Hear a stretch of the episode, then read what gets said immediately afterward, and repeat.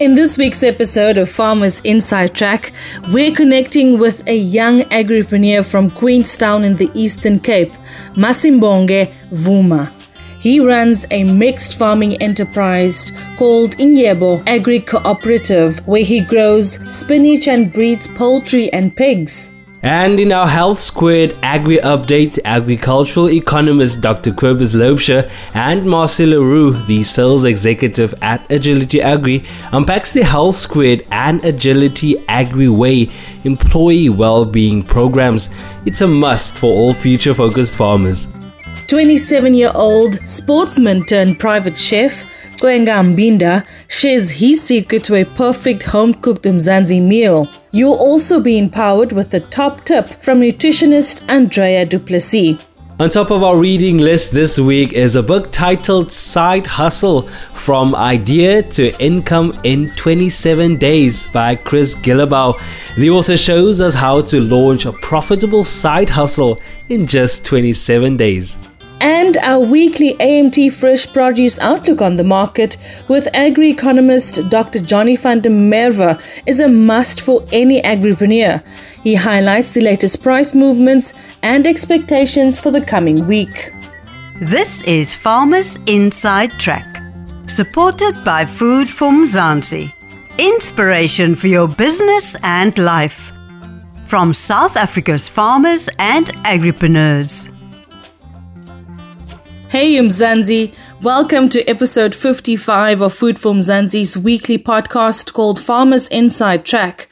I'm your host Dawn Numdu and you're listening to South Africa's leading farmers podcast. We're actually on our second last episode for 2020 and it's been quite a year and it's been a roller coaster for all of us, and I'm sure we all are looking forward to a great break over the festive period. And I'm Duncan Masiwa. Yes, Dawn, what a year it has been, hey? We went from 2020 to a full-blown global pandemic. But hey, in spite of that, it's been a great year, especially for agriculture.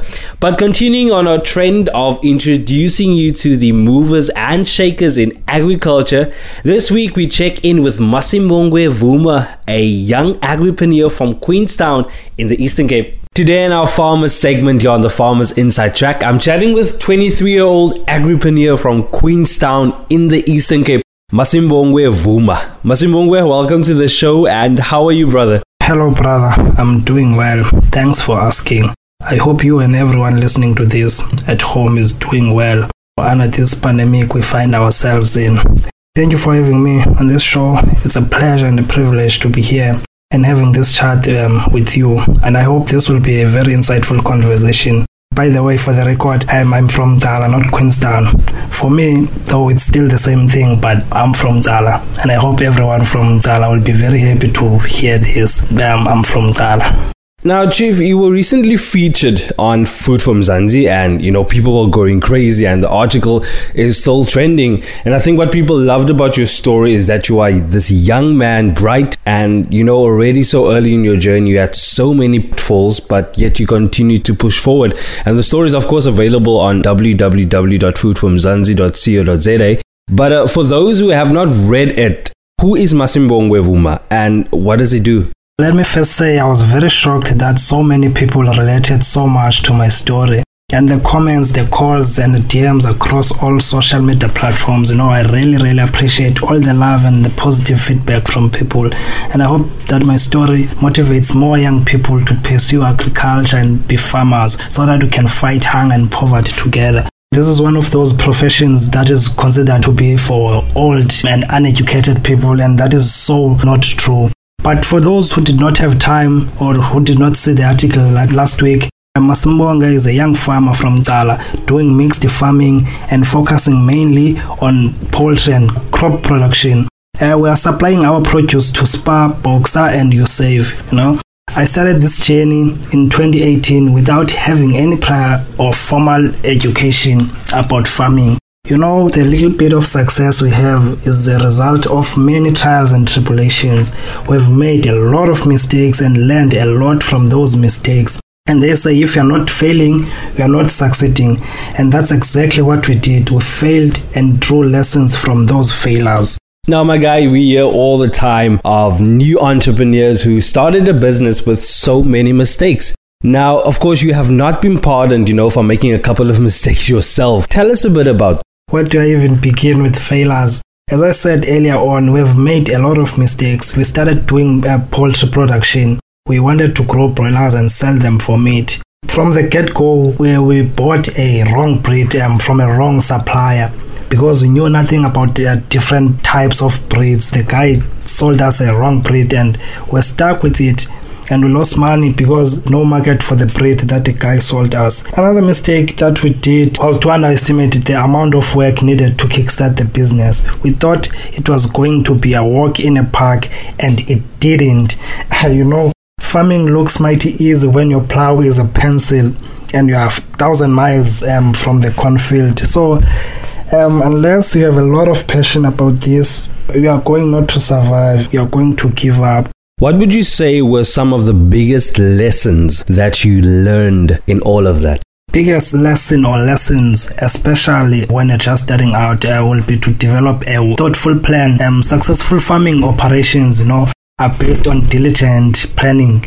Our first poultry farming business didn't work out well due to simply not having a well-thought-out plan on what goes into proper preparations when you're starting a poultry production. Also, you need to seek some advice from already established farmers so that you can minimize the amount of risks that you are going to make as a farmer who's just starting out.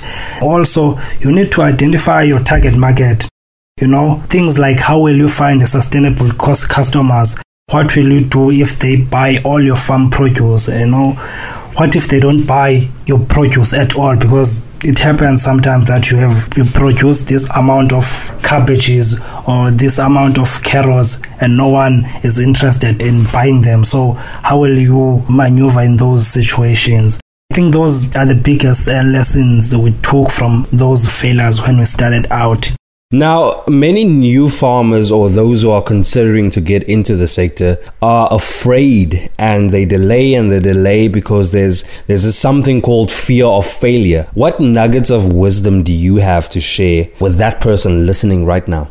I would say to those people, the secret to getting ahead in farming and in any business for that matter is getting started. You have nothing to lose and everything to gain.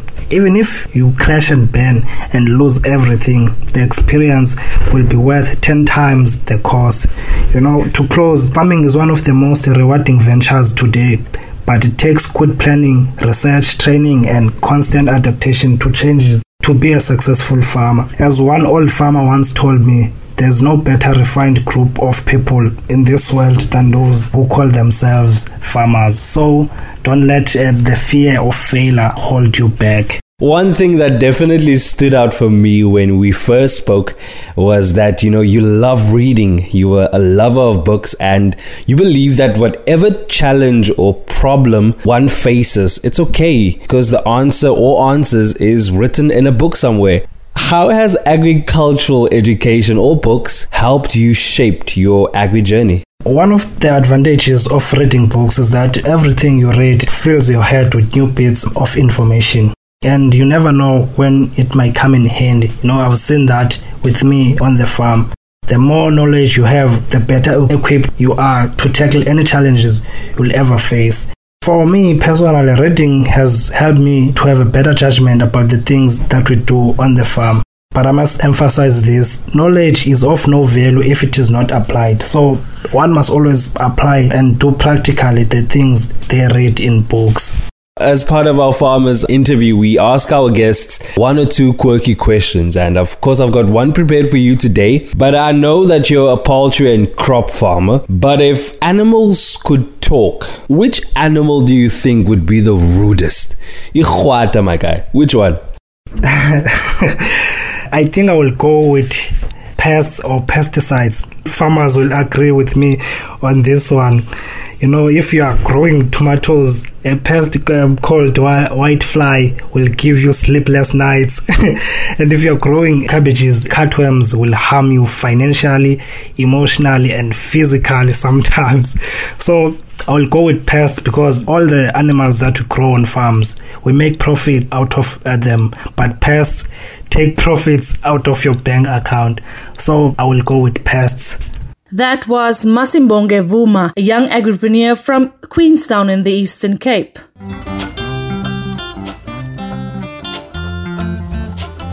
Coming up shortly, the latest movements in the fresh produce markets.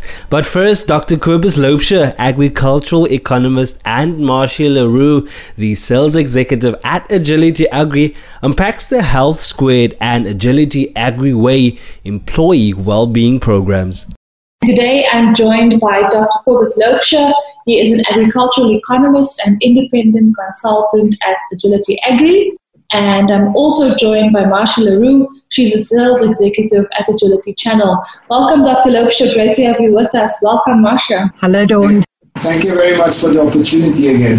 So over the past few weeks, there was a very strong focus in terms of our Health Squared and Agility Agri Way chats over the past few weeks around future-focused farmers who consider the well-being of their employees, and they understand it as being an overall plan that they need to have in place to succeed in their business. And it's a position that they find themselves into that they need to develop to be able to grow in this industry. Dr. Louwscher, maybe I can start with you just to speak broadly around wellness and the importance of wellness within the agri sector and why farmers should consider it. One have to take a step back in terms of what is happening within agriculture, especially in the market. So during the lockdown, we sort of deprived of development that was very exciting in terms of how we prepare ourselves to be more competitive.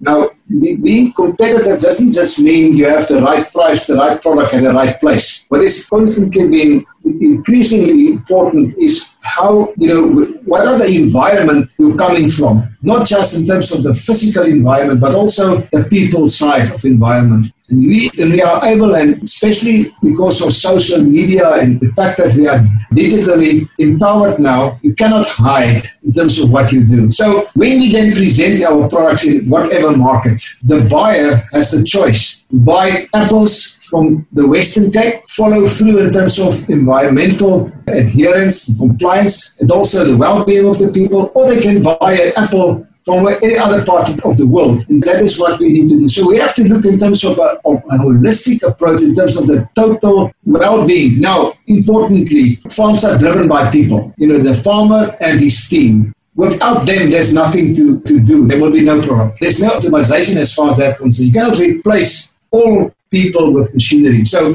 having said that, is how do we then equip, enable our people in a team sort of arrangement to do what is required from them, to make the farm work, and the farm will work if we can sell our products competitively any place in the world. Marcia, you understand it better than both Dr. Louwscher and I probably understand it in terms of what offerings are specifically available and more specifically what Agility Agri has to offer in terms of solutions that farmers can possibly tap into. What do we look for and what are some of the key objectives when it comes to the Agility Employee Wellness solution? Don, I have to agree with Dr. Kobus when he said that your employees are your most important capital in your business, and especially on a farm. And it becomes more and more evident that employers are seeking a solution for the well-being of their staff, and very specifically, why are we looking at these choices when we are in an employer situation? It definitely reduces absenteeism. It really also gives a higher productivity because these individuals have opportunities and access to benefits that really enhance them as an individual. I will get back to those benefits, but also when you have an employee well-being solution as the one that I'm going to mention, it also identifies and manages that human capital risk that you could be exposed to. And with all these benefits, reducing the absenteeism, improving productivity, and also keeping your employees healthier for longer, it definitely comes back to that term of becoming an employer of choice, but also for the employees to feel that they are being valued by you in terms of what their requirements would also be from a well-being perspective. So looking at Agility Agri and our Agility Employee Wellbeing Program that we have, the benefit and the very big positive positive is that when an employer, a farmer and his staff belongs to Agility or Health Squared, our medical aid, they do get a portion of our employee wellbeing benefits as a complementary. And it's definitely a core aspect within the well-being of employees, where we can then have a look and assist them with their psychological aspects that they could encounter, financial distress that they might have, but also legal. And we've seen with these Black Swan events, we've all been faced with one of those three. And it's very difficult sometimes to speak to an employer about this, because we do have a concern about our safety in our job if they find out that we have these issues that are causing a presenteeism aspect of me being at work. So giving them access to a 24/7 helpline where you've got professionals that can deal with psychosocial aspects, give you advice financially and legally, this is definitely something that enhances the employee's well-being, and they feel that the employer have created an opportunity for them to speak to somebody that's professional and can assist them in these times. I think the biggest thing to also consider, Marsha, would also be whether the cost outweighs the means. Like, is it worth it in the long run?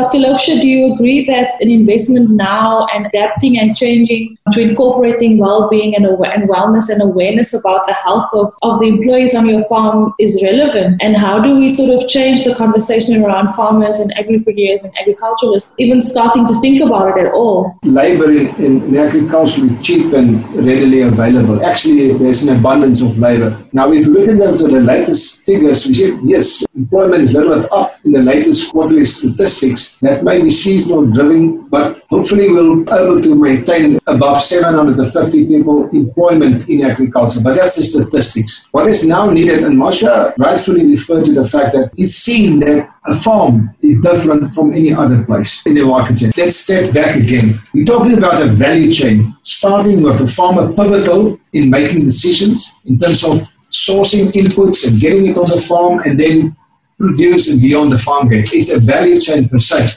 What we try to do is the fact that farmers are remotely operating doesn't seclude them and their employees for what they can do in settings. So that's very important.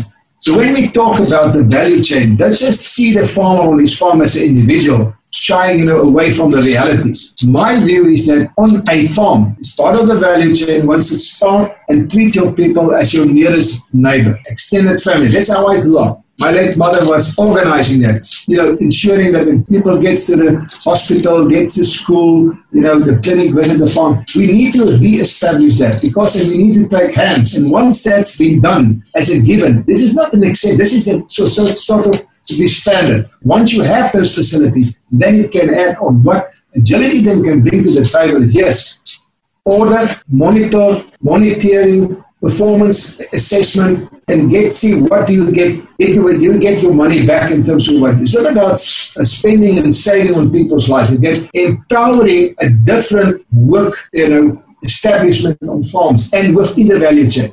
So sometimes agribusiness will argue, okay, fine, right, this is not my cup of tea in terms of what's happening on the farm. And that's not correct because the agribusiness, work with products coming from a farm. And as I indicated earlier, is what, where it comes from is how we can count more and more and more, And that kind of difference is very important to treat. And we must see it and we must treat it. And once treated with the right tools, I think we can enhance competitiveness on our farms. I think the one thing that stood out for me there, Dr. Louwscher, is the empowerment. People sort of often overlook that.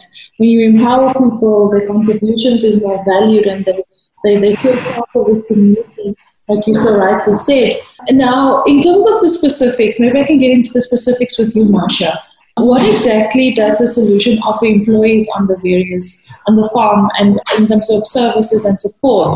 You mentioned earlier there's a phone-in service, but what else is there? And I know that it includes health, emotional well-being, and all financial independence. So maybe you can tell us a bit about the features. What does the core program and comprehensive program actually do?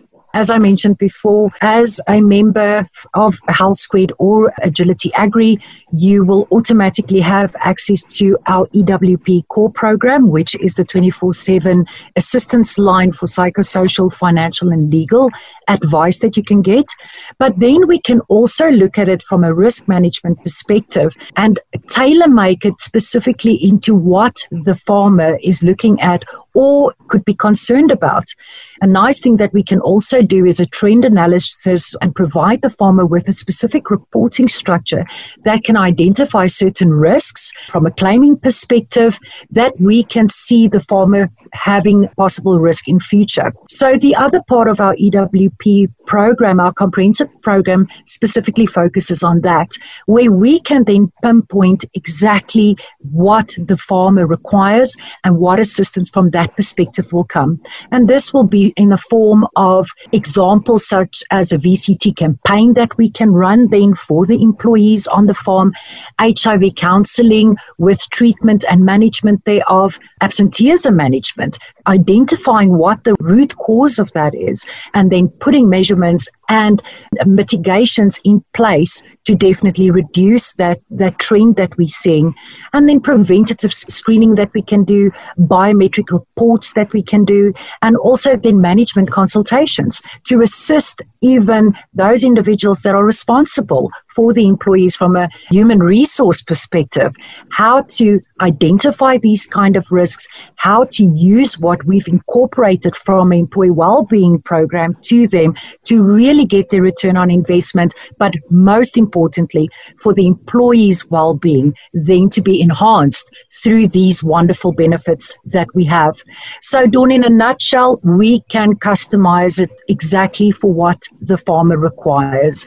It's not a one-pack fits all, as Dr. Kobus mentioned right in the beginning of the session. So it's really identifying and having the opportunity to sit with the farmer, understand what the requirements and the needs and possible challenges are, and then building something as a partnership with the farmer and creating that employee well-being on a proactive scale rather than a reactive scale. Thank you so much. That wraps up today's discussion. I hope you enjoyed it as much as I did. We look forward to chatting to them again next week. This is the Health Squared Agility Agri Update here on Food for Mzansi. Great day to you. Until next time. Bye-bye. Thanks for joining us, Dr. Kobus Louwscher, agricultural economist, and Marcella Roux, sales executive at Agility Channel. Wow, Mom, what did you put on this chicken? Well, I was trying a new recipe using Grainfield chickens. Oh, Mom, this is amazing. You can't go wrong with 100% South African farm-quality chicken. With a range of fresh, frozen and marinated products, make Grainfield chickens your number one choice. Grainfield chickens, from the farms of the Free State. Need we say more? If you want quality, ask for Grainfield chickens at a leading store. Grainfield chickens. Bring home the taste. Visit grainfieldchickens.co.za.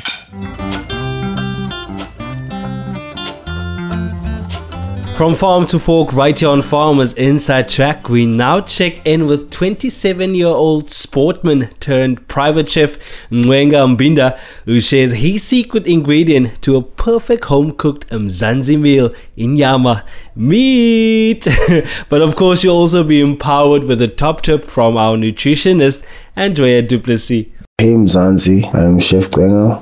We cannot deny the truly South African treasure that is meat. As an African person, meat plays an integral part in bringing our families together, especially for certain milestones in our lives, like Imbeleko, Lwaloko, Tutsiki, or when we get married traditionally. Brides also bring us together, and I could mention a few meat-based dishes that are linked to our different ethnic groups and cultures. The nutrition topic for today is meat. Now, if we look at health and wellness, meat plays a very important role in providing our bodies with important nutrients. First of all, protein, but then also looking at minerals like magnesium and iron. If we look at red meat, for example, the healthiest options are usually the ones with the lowest fat content. For example, a lean fillet steak of beef. Obviously, game is also very lean, and ostrich is also a very good red meat option. So those meats specifically, I would rank healthier than the high-fat meats. And why is that? Because the concentration of protein and those important minerals such as magnesium and iron are higher in the lean cuts of meat, because with the fatty components you don't find any protein and those minerals are also absent. So when you buy meat, a healthy guide is to look at the pieces of meat with the lowest visible amounts of fat, which is very clear to see, the white bits. So the more of the red meat one can see, the more you'll be able to get those very valuable nutrients. Enjoy! Thanks for joining us, Chef Ambinda and Andrea du Plessis. For more great, proudly South African recipes and, of course, even more daily inspirational stories about the farmers and agriculturalists to go above and beyond to feed South Africa, visit www.foodformzansi.co.za or follow us on Facebook, Twitter and Instagram. Our handle is at Food for Mzansi and use the hashtag FarmersInsideTrack. Life in South Africa can be a lot. I mean, scroll through Twitter for a minute and tell me I'm wrong. Thank God for South Africans though, right? We're inspiring, and even on the bad days, we fight back with a smile. That's why I love Food for Mzansi so much. They're not ashamed to celebrate the ordinary unsung heroes who work every day to put food on our nation's tables. Go to foodformzansi.co.za and never miss an inspiring story.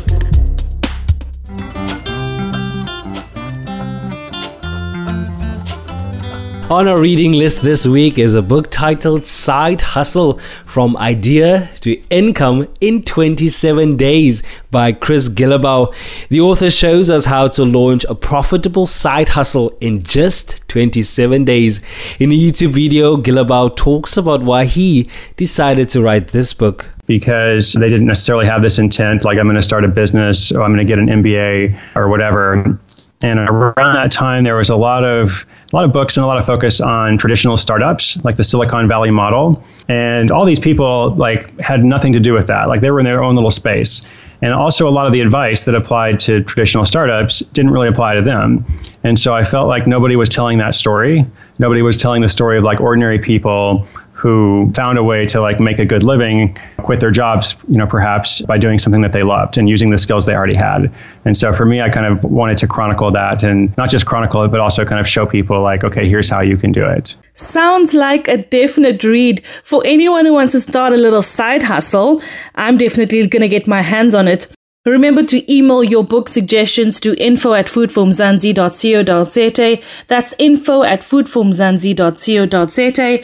And from our book of the week to this week's AMT Fresh Produce Outlook on the Markets, here's Dr. Johnny van der Merwe, an agricultural economist at the Northwest University. Thank you very much, Don and Duncan. As mentioned, I'm Dr. Johnny van der Merwe, and welcome to this week's Fresh Market Overview, made possible by Standard Bank. The Rand remained very stable over the past week, trading at 15 Rand 16 per US dollar, with uncertainty continuing for the dollar, with new COVID restrictions imposed in the US and Europe. America's economic recovery is also expected to slow down, with the pandemic spreading worldwide again and creating uncertainty for the dollar. The latest Brent crude oil price traded on $48.48 a barrel. But with that said, let's go and see what happened to the latest vegetable prices over the past week.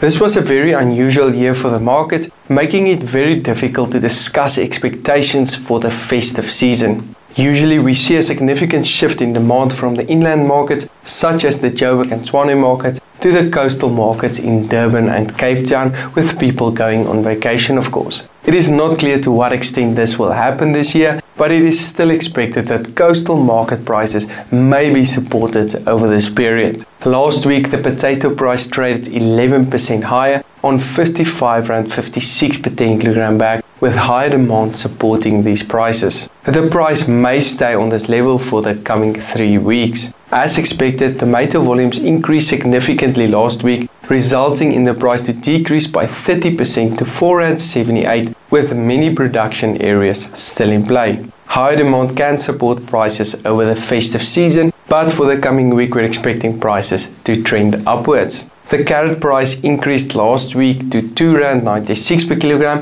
with slightly lower volumes. We are moving into a traditionally higher price scenario due to higher demand, which can support prices over the festive season. The onion price decreased by 1% to R3.75 per kilogram due to volumes increasing by 10% week on week, especially from the Northern Cape production areas. Other vegetable prices traded as follows. Cabbages on R1.90, garlic on R34.55, spinach on R2.37 and sweet potatoes on R7.38. We have seen pepper prices coming increasingly under pressure due to volumes that is 61% higher than last year. Currently the price is 40% lower than a year ago on R7.41 per kilogram. Looking into the fruit market, most prices came under severe pressure last week due to very limited demand and the availability of a wide variety of summer fruits, which is creating a lot of competition on the markets. However, this week there seems to be some life in the markets again, which is supporting some prices. The banana price traded on R6.82 last week, but can gain some momentum over the next 3 weeks due to some packhouses that will close down for the festive season and volumes that can decrease on the markets.